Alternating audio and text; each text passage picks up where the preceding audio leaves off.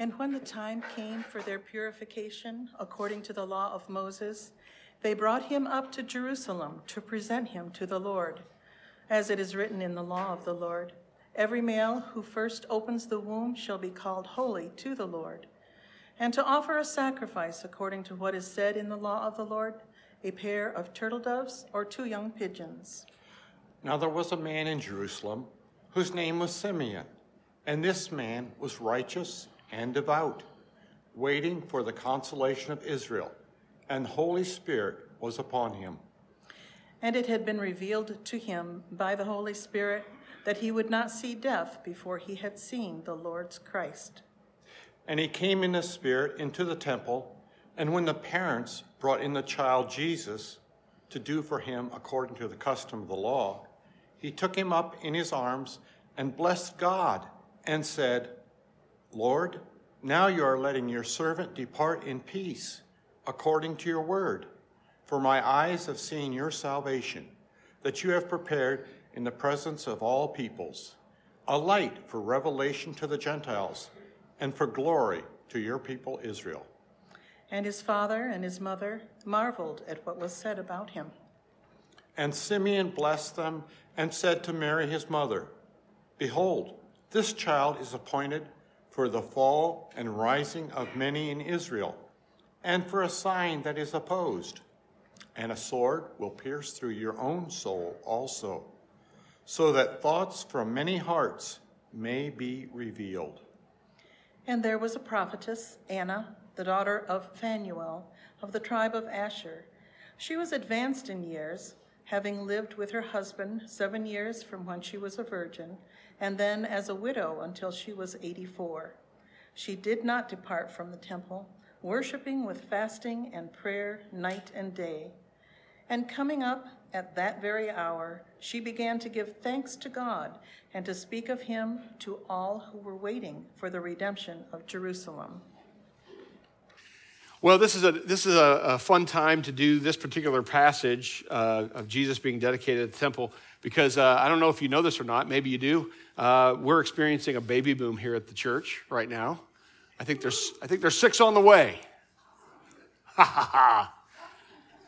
That's one way to grow the church membership. That's a, uh, so this is, this is wonderful, wonderful.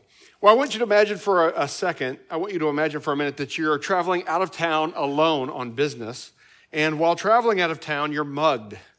You know, you're, you're uh, beaten up a little bit, and, and the thieves take you out to a remote area, take your identification, your phone, your car, your gear, all your clothes, and all they leave you with is a barrel.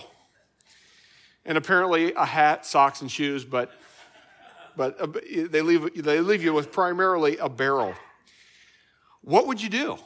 What would you do in that situation? You're out in the middle of nowhere and you're wearing a barrel.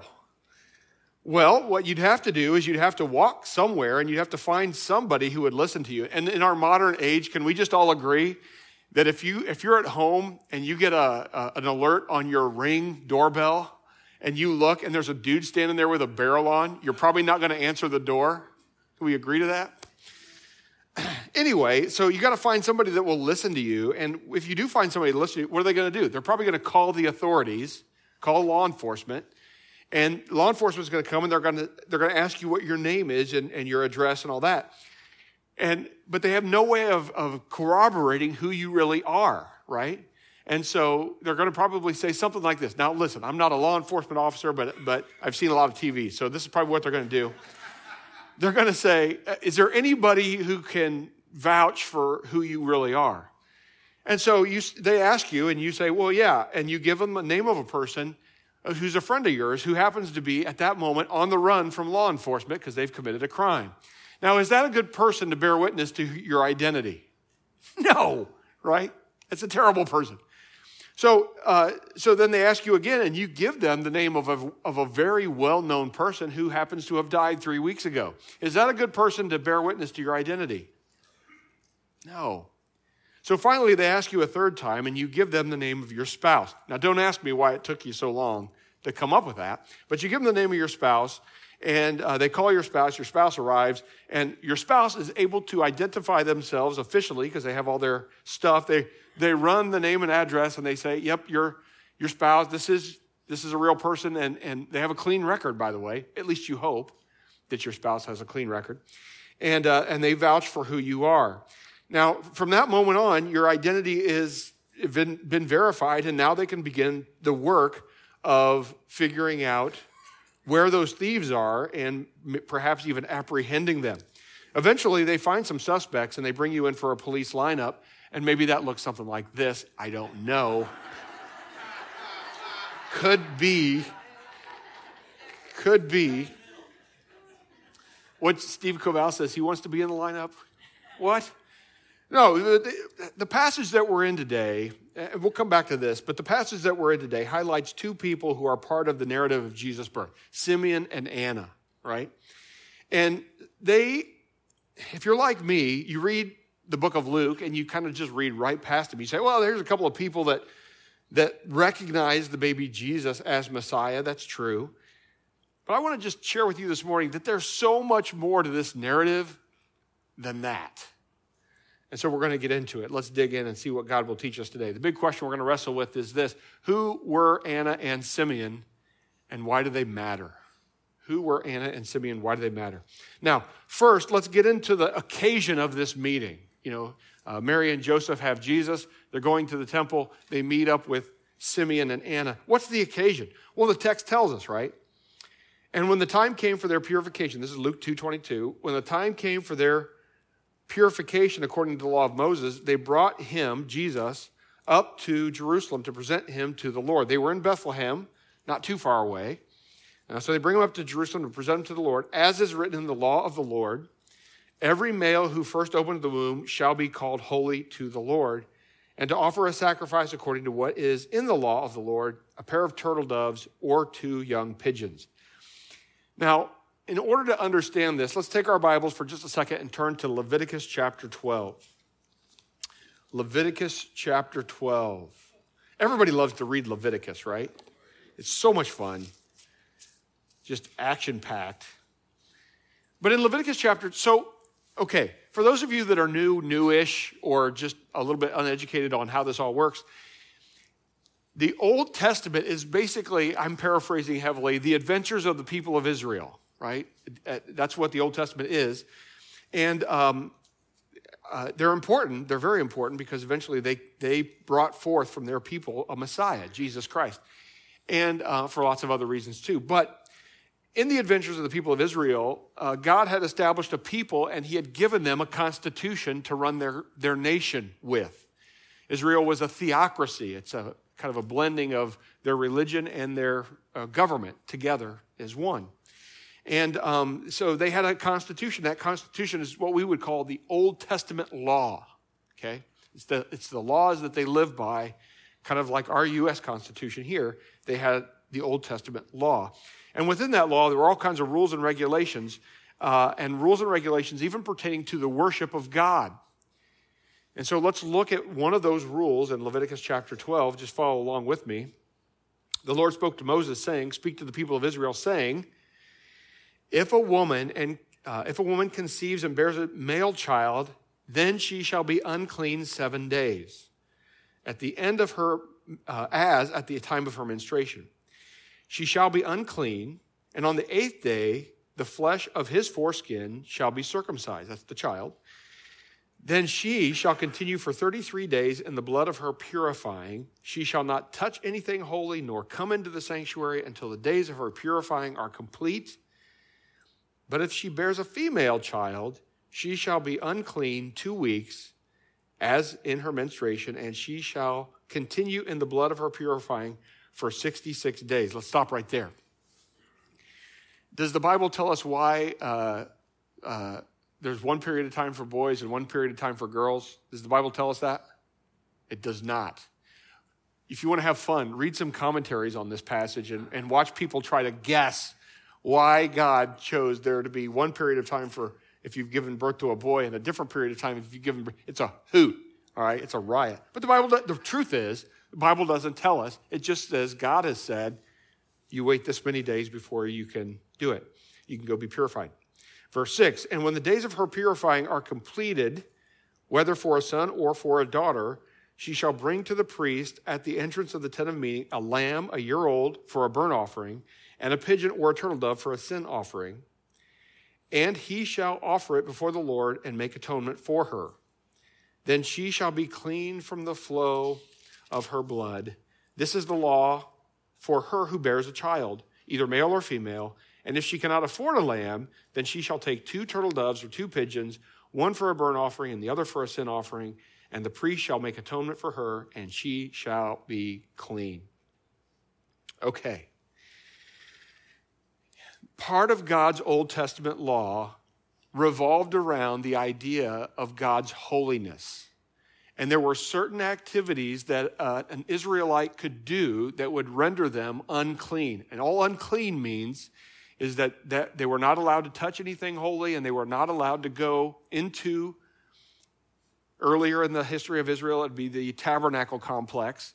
At this time in Israel's history, it's the temple complex. They were not allowed to go into there because that was where God's presence was, and they were unclean, and God is holy, and God can't be polluted. So, they, part of this Old Testament law governed uh, with how you could approach God. You could not approach God in a state of uncleanness. The good news is that within that law, God gave remedies how to become clean once you were unclean. And as you saw in the text, in order to become clean, blood had to be shed. A lamb, a turtle dove, a pigeon, you get the idea. That, by the way, that points forward to the coming and the sacrifice of Jesus Christ.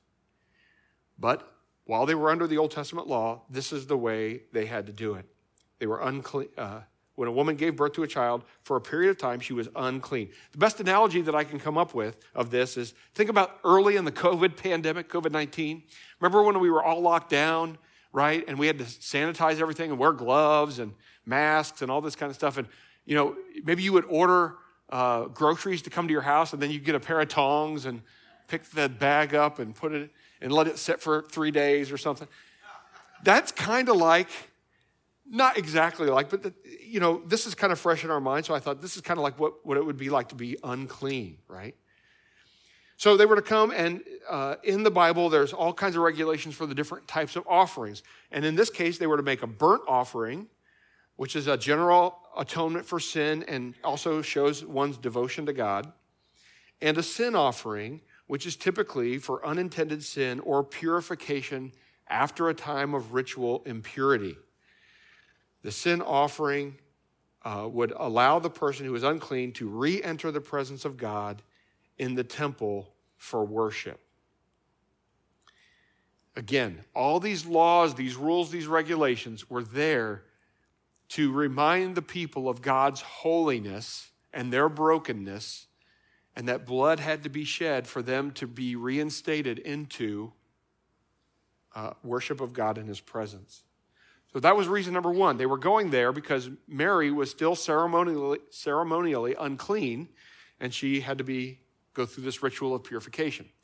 The second reason is found in Exodus chapter 13, verse 2, which says this consecrate to me all the firstborn, whatever is the first to open the womb of the people of Israel, both of man and of beast, is mine. This is God speaking uh, to Moses.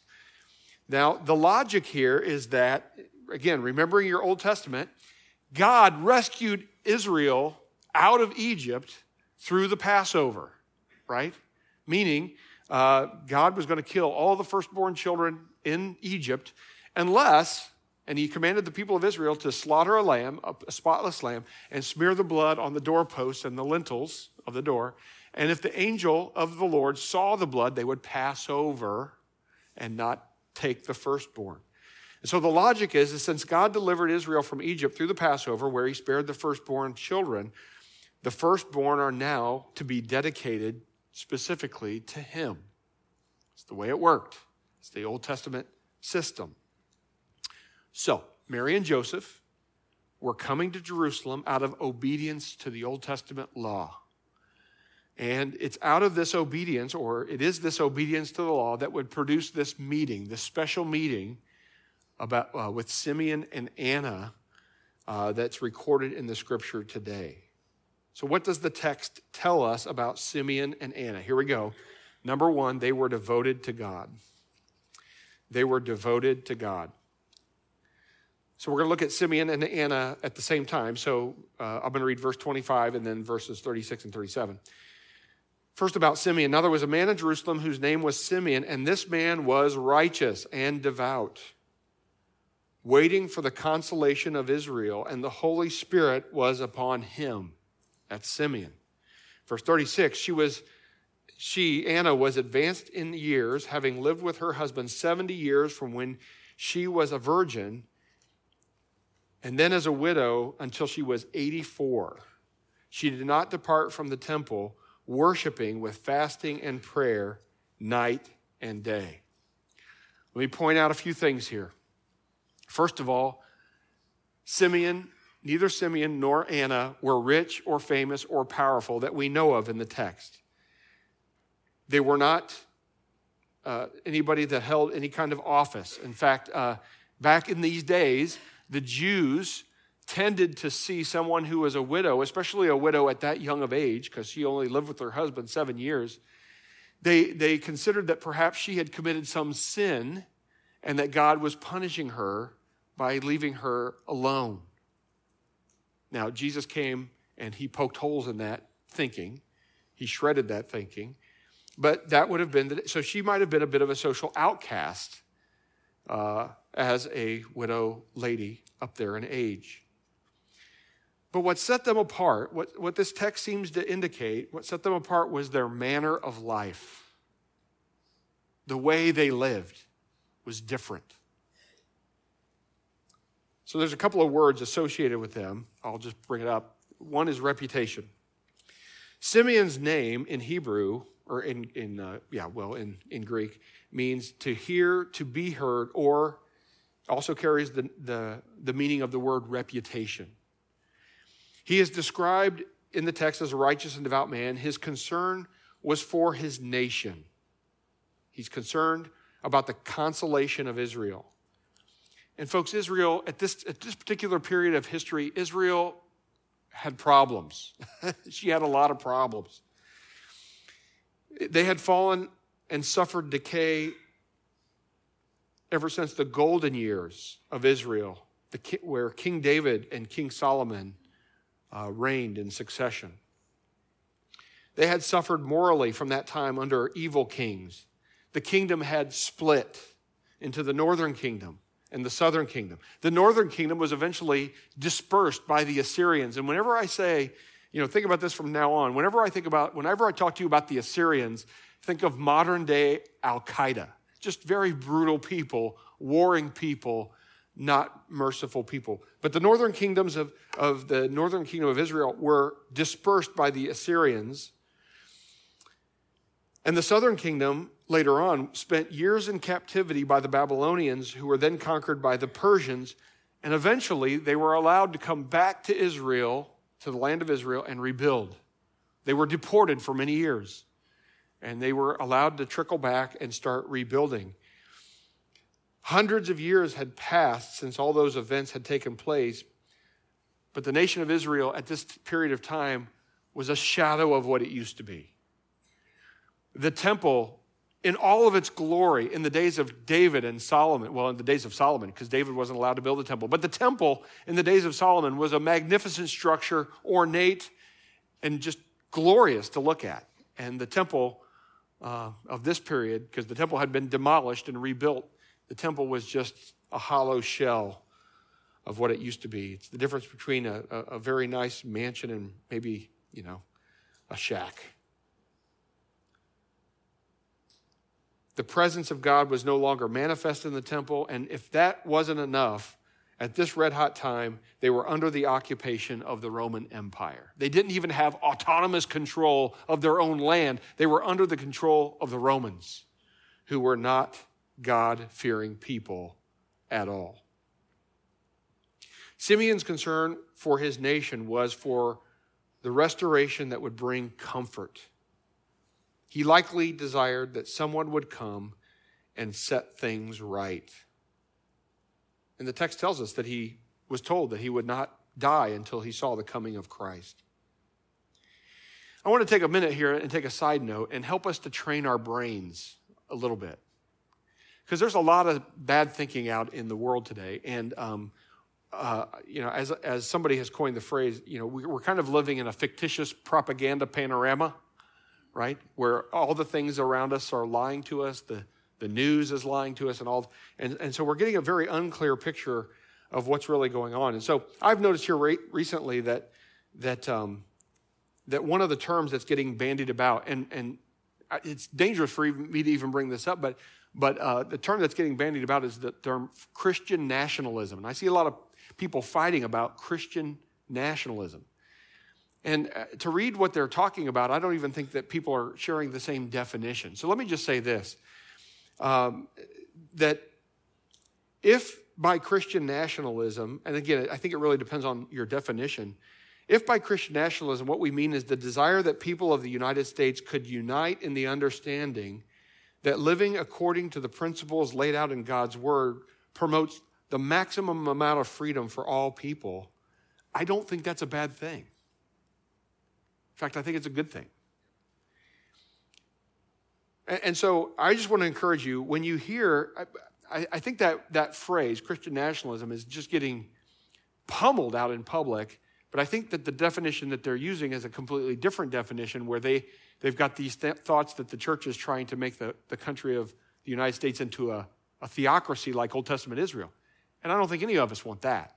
As, at least I know I don't trust, I don't trust government officials with, with theology. so, uh, you know, I, I, think that the system that we have is, is, is good and, and could get better if we would all agree that. Um, that there are things laid out in God's word that are, that are right and good. And, and, uh, and certainly I'm going to live according to them as a follower of Jesus Christ. And then I'm going to take my beliefs and, and vote accordingly. And, and if that is what, if that's a bad thing, then I don't know what I'm supposed to be doing as a Christian.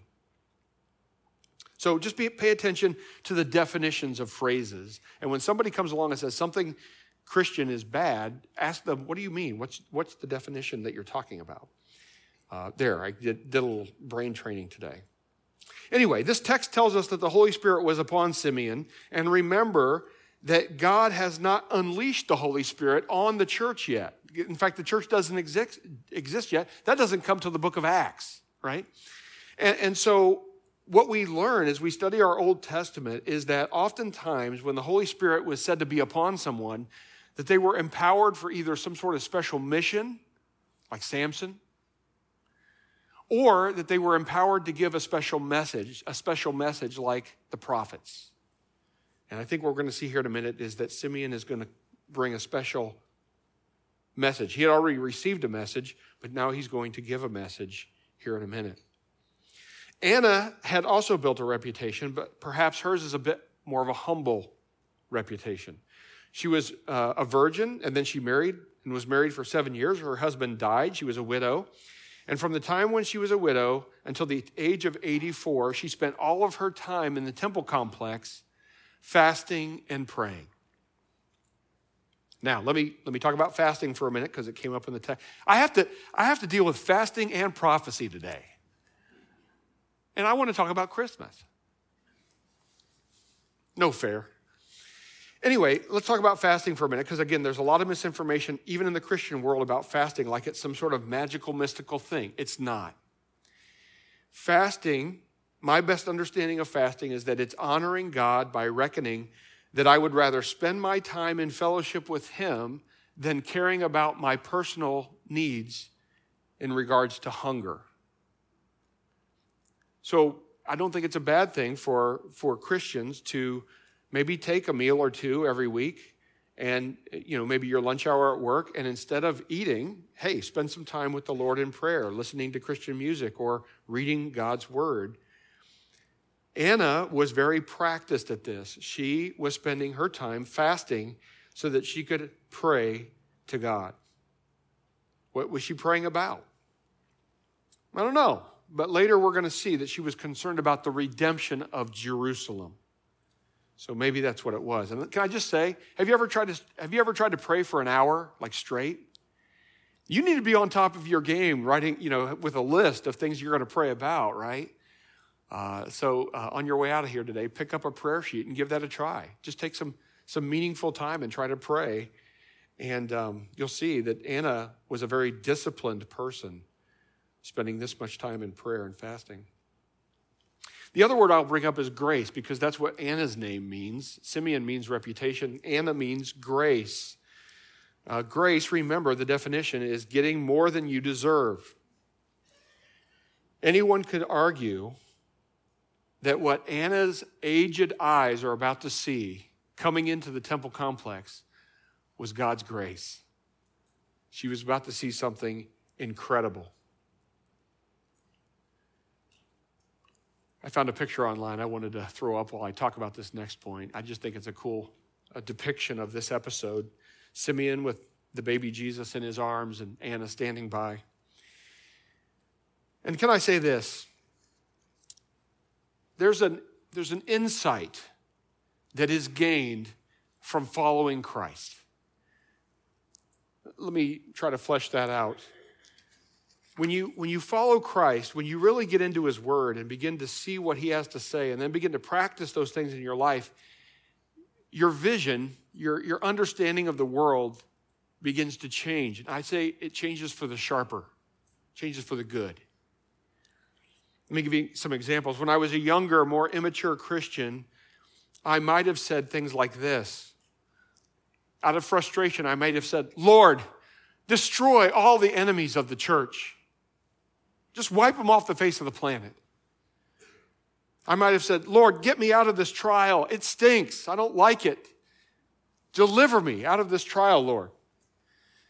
I, I may have said, Lord, make this sick person well again. They're a friend of mine and I love them. Please. Or I might have said, Lord, the problem in my marriage, of course, is my spouse. Sorry, Tracy. But as I've grown and I've learned God's ways, as I've gained a deeper understanding of His Word, I can now say things like this Lord, save all of the enemies of your church. Reveal to them yourself and show them your saving power and the power to transform their lives as you've shown it to me. I can also say, Lord, this trial that I'm going through, teach me all that you would have me to learn through it. It's, it's painful, it's difficult, I don't like it.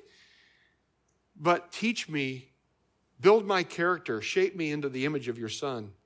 Lord, I do pray for healing for that sick person, but teach us all the lessons that you would have us to learn both the sick person and myself through this trial.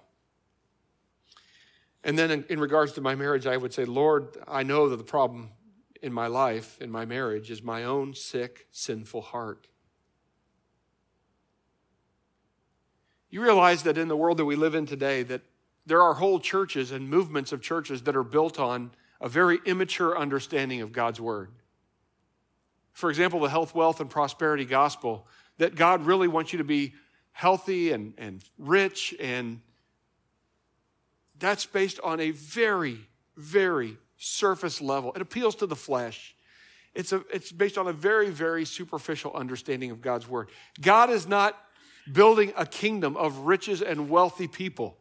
God is building a, a kingdom of people with character like the character of Christ. That's what he's doing.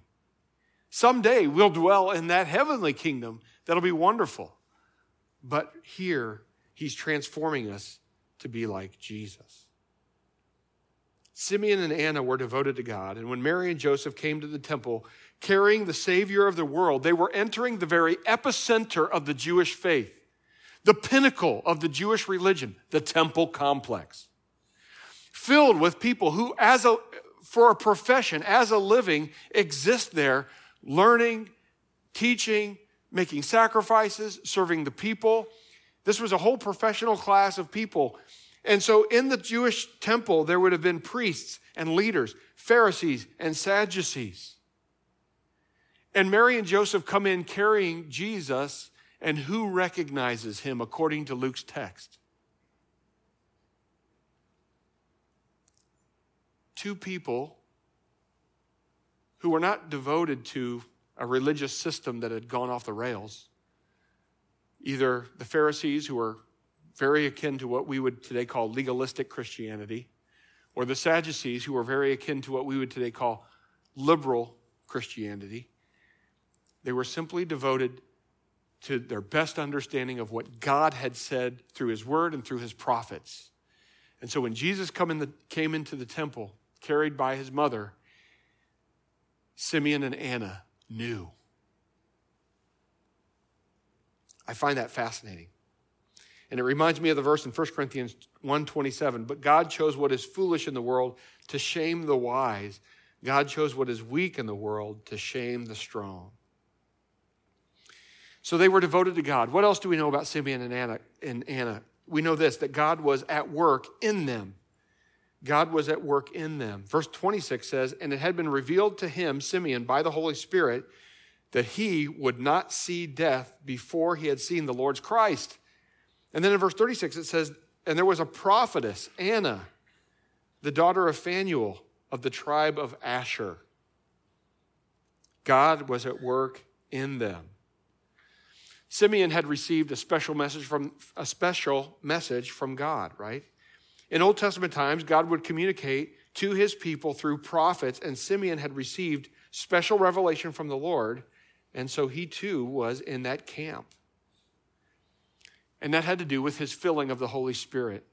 And, it, and I would encourage you to take time uh, in the next few days and look at Numbers 11, 25 to 29, and you'll see that uh, in the Old Testament, you'll see an episode where some men were filled with the Holy Spirit and they did prophesy, and it kind of freaked everybody out except Moses.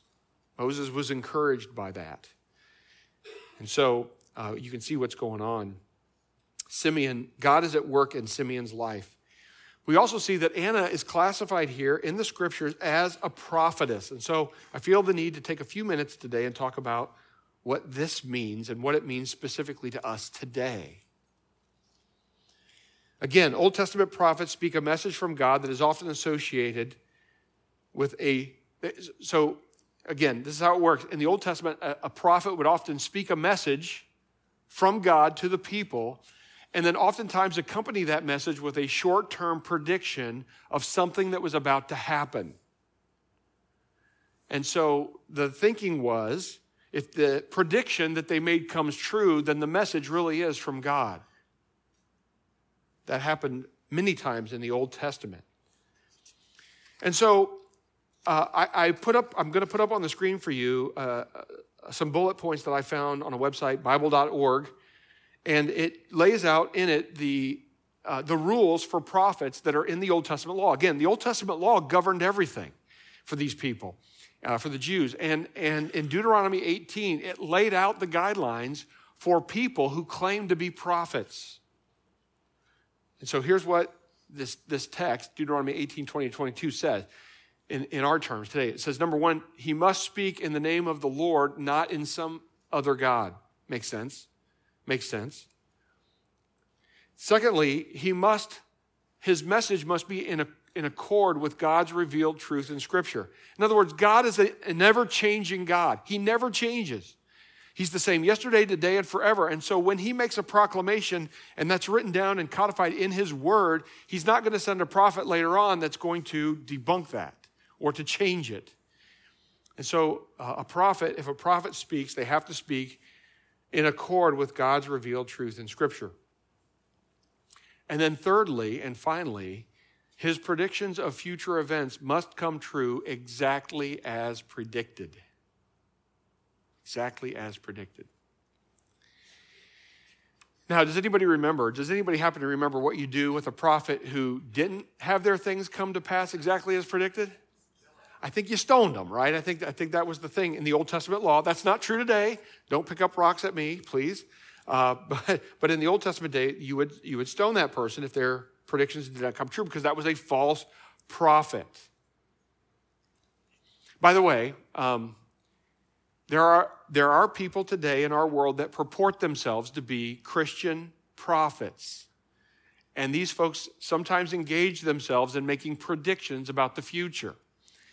And I don't know if you pay attention to this stuff or not because I, I, I'm a nerd and I like to pay attention. But there were a whole bunch of quote unquote quote prophets. These are people that I don't typically listen to, but a whole bunch of quote unquote prophets who predicted that a certain former president would be would win a second term of election. And that didn't happen. Now, we can argue about whether the election was legitimate or not, and I might be on your side on that. But it didn't come to, to truth. And so, and so another fella, another Christian fella, published an article about what to do when your prophecies don't come true and how you can kind of go back and, and edit those things. And I'm like, I mean, I have the document. It's in my backpack. It's wild. But uh, it's, um, no. If God says it, it's going to come to pass, right?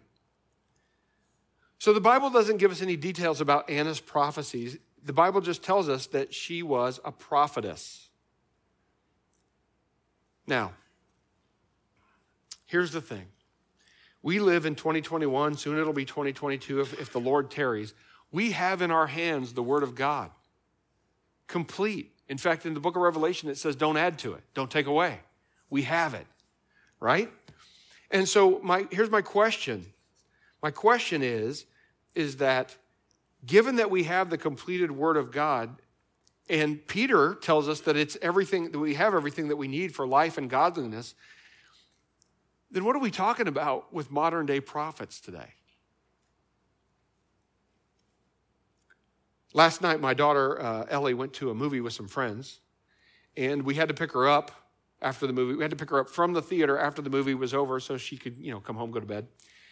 And so uh, we're sitting over the dinner table trying to discern, my wife and I, trying to discern when the movie, when we would pick her up, because we would have to like look at the runtime of the movie and then predict how long the, the previews were. And as we're sitting there going, well, maybe the previews will be 10 minutes, and maybe they'll be 20 minutes, maybe they'll be 30 minutes. They're getting longer, it seems to me, but uh, you, you get the idea.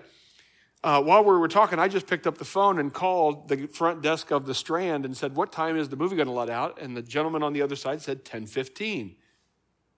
Now I know. Why, why do this guesswork when we can go right to the source, right? Right to the source of truth. And so here's what I here's what I uh, here's what I say. We have the Word of God. So, in terms of prophecy, we can easily satisfy number one and number two on this list.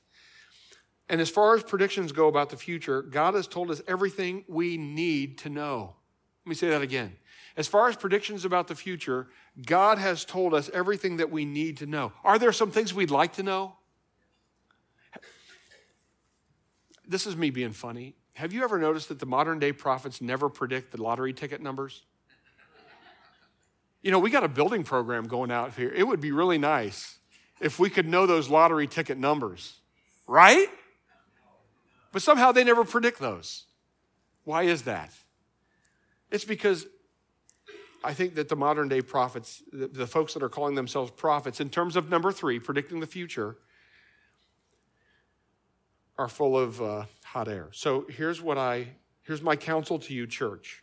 My counsel to you is this if someone that you know or someone that you follow on social media or whatever purports themselves to be a prophet, a Christian prophet, then do not trust them unless they are running 100% true on their predictions. 100%, not 90, not 99, 100%. And can I just say this in all love? I have not encountered that person in my lifetime. And I follow these things. I have not encountered that person in my lifetime. Now, I'm not talking about the person who predicts that tomorrow the sun will rise.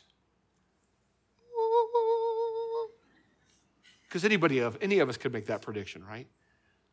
I'm talking about the person that says, Tomorrow you're going to be sitting at your desk at work, and some guy named Leon's going to come in. You've never seen him before, and he's going to give you an envelope, and in that envelope is a cell phone, and in that cell, on that cell phone, you're going to get a call from the President of the United States. That's a prediction. I haven't found that person. So be careful, church, when somebody claims to be a prophet, unless they're telling you that they're a prophet in the vein of number one and number two, speaking in the name of the Lord, a message that is in accord with his recorded word. But if he's a number three prophet, be careful. All right, what else about Anna? Anna was the daughter of Phanuel. And again, you might want to jot this down. I don't have time to go to it today, but take, uh, write down Genesis 32. Genesis 32, beginning in verse 22. Genesis 32, 22. Go there, look at that. This is Jacob wrestling with the Lord at the river, at the river Jabbok. And if you remember that episode, it's, it's uh, Israel or uh, Jacob wrestled with the Lord, and uh, at the end of that, he was renamed Israel. Jacob was renamed Israel, which was the beginning of the nation of Israel. And Jacob was renamed Israel, and that name means they struggle with, they wrestle with God. And he named that place Peniel, which in Hebrew means the face of God. Phanuel is the Greek version of that name. Anna is the daughter of the face of God, was the person's name. Ironically, she's going to see, walking into the temple, the face of God. And then finally, she's of the tribe of Asher. She's of the tribe of Asher. Asher was one of the 12 tribes of Israel, but it was one of the 10 tribes of the northern kingdom that split off from the southern kingdom. And it was one of the tribes that was dispersed by the Assyrians, you know, Al Qaeda. It was, it was dispersed by them. And so it's kind of a wonderful thing that, it's kind of a mysterious and wonderful thing that this, this daughter of the tribe of Asher has somehow made it back to Israel, made it back to Jerusalem, and is now living and worshiping there. Of course, God says in His Word that He's going to have representatives from all 12 tribes in His kingdom. All right. So, not only are they devout, they are, God is at work in their lives. Finally, last point, they provide two reliable witnesses of the new way. They provide two reliable witnesses of the new way. Verse 27, Luke 2. And he came in the Spirit, Simeon did, into the temple. And when the parents brought the child, Jesus, to do to him according to the custom of the law, he took him in his arms and blessed him and said, Lord, now you are letting your servant depart in peace according to your word. For my eyes have seen your salvation that you have prepared in the presence of all peoples, a light for revelation to the Gentiles and for the glory of your people, Israel. Stop right there. This is, uh, this is Simeon taking the child into his arms and then thanking God for what he has been allowed to see. His time on earth is now complete because the word that he was spoke that was spoken to him, you'll see the, the Christ before you'll see the Christ before you die is now complete. It's there. And so he's saying, not only is this a person of salvation, but this is also a person who will be a, light not only to Israel, but also to the Gentiles. Remember, Gentile is just any non Jewish person. I'm a Gentile. So, a light to the Gentiles. So he makes this proclamation to God, and then it goes on, verse 33 and his father and mother marveled at what was said about him. I think Mary and Joseph are beginning to understand. They're beginning to get it. This is a special child. And Simeon blessed them and said to Mary, his mother, Behold, this child is appointed for the fall and rising of many in Israel and for a sign that is opposed. And a sword will pierce through your own soul also, so that the thoughts from many hearts may be revealed. We'll come back to that in a second. And then skipping down to verse 38 says, And coming up at that very hour, she, Anna, began to give thanks to God and to speak of him to all who are waiting for the redemption of Jerusalem. Now let's talk about this for a minute. First of all, as I said earlier, and this is, this is uh, obvious, but uh, Simeon and Anna were people of high reputation. They had a good name, right? And in the Proverbs, it talks about this. A good name is to be chosen rather than great riches, and favor is better than silver or gold. Why is that? Young people, why is that? Why do we, and by the way, I think older, our older generations here in the United States made a bigger deal out of that than we do today. We, tr- we teach our children today to grow up, I think, grow up um, be nice, you know, obviously, get a job and earn lots of money. But, but back in the day, people were concerned about their name, you know. Uh, do you have a good name? Are you a person that can be trusted? Whatever. Why is that? It's because when, when we fall upon hard times, right? If we have spent our lives being a good person to others, to, to build into their lives, to help them when they're down, to, to honor all people, then when our life hits a rough patch, then the community will come to our support. You know, I, it makes me think of It's a Wonderful Life, you know, the, the, the big finish of It's a Wonderful Life. Uh, but, um, but if, we if we are only concerned about ourselves, then, um, then perhaps we, our money, we would try to save ourselves with our money, but when that runs out, what do we have? These were people with a good name Simeon and Anna. And so, what does that mean? What, it means that they were uh, they were um, principle. I want to talk about the principle of the two witnesses. So in Deuteronomy chapter 19, verse 5, again, back to the Old Testament law, the way that you establish something in evidence, uh, whether it was a crime or some other thing, the way you establish something is on the, on the testimony of two witnesses. So, what it says a single witness shall not suffice against a person for any crime or any wrong connection with any offense that he has committed, only on the evidence of two witnesses or three witnesses shall a charge be established. And so, what do we see? We see two people who the Bible describes as people of high character, uh, two people who bear witness that this really is the Messiah. This really is the Christ.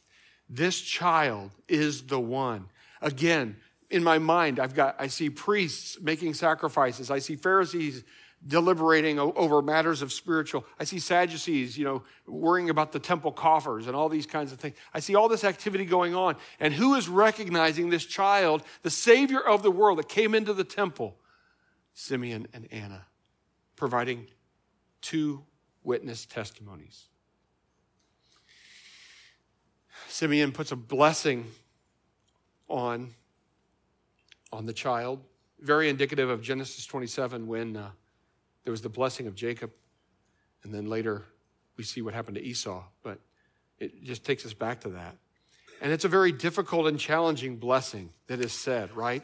It's a, it's basically, and I'm going to boil this down to, to my Scott T.D. simple language, but Behold, this child is appointed for the fall and rising of many in Israel, and for a sign that is opposed. A sword will pierce through your own soul also. Mary is going to be cut to the quick uh, regarding Jesus' life, so that thoughts from many hearts may be revealed.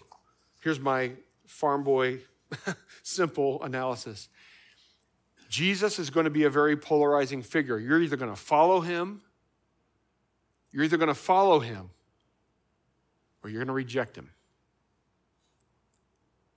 You're either going to follow him or you're going to reject him. He's going to be the one that reveals the heart. And can I say, can I get can I put on my preacher hat for just a minute? That there are many folks who claim to be followers of Jesus Christ, who claim to be given over to him, to be a slave to Jesus. But when someone brings a word from God in the form of con- uh, a confrontation, as loving as it can be, as gentle as it can be, when somebody brings a word of rebuke or a correction to you, and you reject that word of correction that's coming directly from the scripture, God's word, you have to ask yourself the question are you a follower or are you pretending to be one? Because a follower of Jesus Christ is going to look at what the Word of God clearly says, examine their life, and say, I need to change. Yes, thank you. Thank you for bringing this to my attention. I repent of that activity, and I'm going to confess that to the Lord, seek forgiveness, and walk forward in a closer, in a closer relationship and a closer adherence to God's Word because He's given me freedom. So He pronounces a blessing. And then he points towards, he and, and Anna both point towards the, count, the consolation and salvation for God's people, including, especially Simeon, the Gentiles. In the world that we live in today, in the church that we exist in today, there are those that, that are analogous to the Pharisees. the legalistic, very, uh, the, the legalistic Christians who go beyond what the Word of God says. There are also uh, the Sadducees, analogous to the Sadducees, liberal, liberal Christians who make the Bible mean whatever they want it to mean. And so, my exhortation to you, uh, brothers and sisters in Christ, is that we not be followers of people. We're not followers of pick your favorite theologian, pick your favorite Christian author, pick your favorite Christian podcaster. We're not followers of Al Mohler. We're not followers of Tim Keller. We're not followers of Jen Wilkin. We're not followers. We, we only listen to these folks as it pertains to their clear articulation of what is accurately in the Word of God. Be followers of Jesus. Learn His Word, apply it into your life. That's what God has given us. So, who is Anna and Simeon? Incredible witnesses that God's Messiah had indeed come.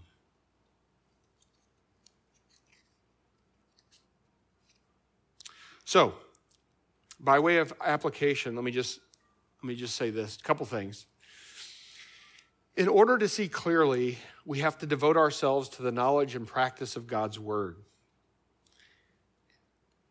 And we need to be we need to be studying God's word. We need to be clear in our minds of what the gospel is. And we need to apply these things into our lives. We do not, we, you do not want to walk around in the blindness of the Pharisees and the Sadducees. You want to see clearly the way Anna and Simeon did. You want that, right? You want to be able to see this life clearly.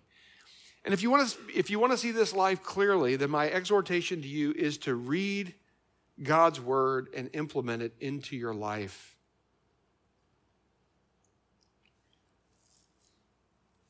And then, secondly, strive to build credibility and influence by living skillfully, and I just add the caveat according to God's word. Strive to live credibly and, and strive to build credibility and influence by living according to God's word, and then use it to bear witness of Jesus Christ. I know a man, uh, I'll, I'll, end with this. I know a man who, uh, who does this. He lives with he, he lives skillfully in his own life. He makes no bones about the fact that he, though he works in the corporate world, he is a follower of Jesus Christ. He, he's not bombastic about it, but he's very clear about his convictions. And, and this man tells me that routinely there are people in his office and lined up out the door who are seeking advice on the things of life because they've made a shipwreck of their lives. They're not even followers of Jesus Christ, and they see this man and they see a man who has lived well with conviction and they want what he has. Let's strive to be those type of people. Strive to be those type of people. Back to this guy. When this man was wandering around in, with a barrel on, what did he need? He needed someone to, to bear witness, and that witness had to be a credible witness of who this man was. Each of us have the opportunity to be a credible witness of Jesus. The way we live, the way we talk, the things that we do, the cha- things we choose to invest in and not invest in will point to who we believe, who we think is real. So I want to encourage you today to be a witness like Simeon and Anna for Christ. Father, we thank you for this beautiful day. We thank you for this time you've given us to open up and study your word. Please, Father, uh, pray that you would now bear fruit through your word in our lives. Father, perhaps your Holy Spirit is convicting someone in this, someone here today that of, of, the changes that need to be made. Father, I pray that uh, your work would chisel away at all the gunk, all the sin in our lives, and that uh, Christ would be made manifest in each one of our lives. Father, uh, help us to get an even bigger sense, a greater sense of awe and wonder as we approach this Christmas season as to the, the, the Prince of Peace, the wonderful counselor coming into this world to set things right. He's the one that we follow. So help us, Father. In Jesus' name, amen.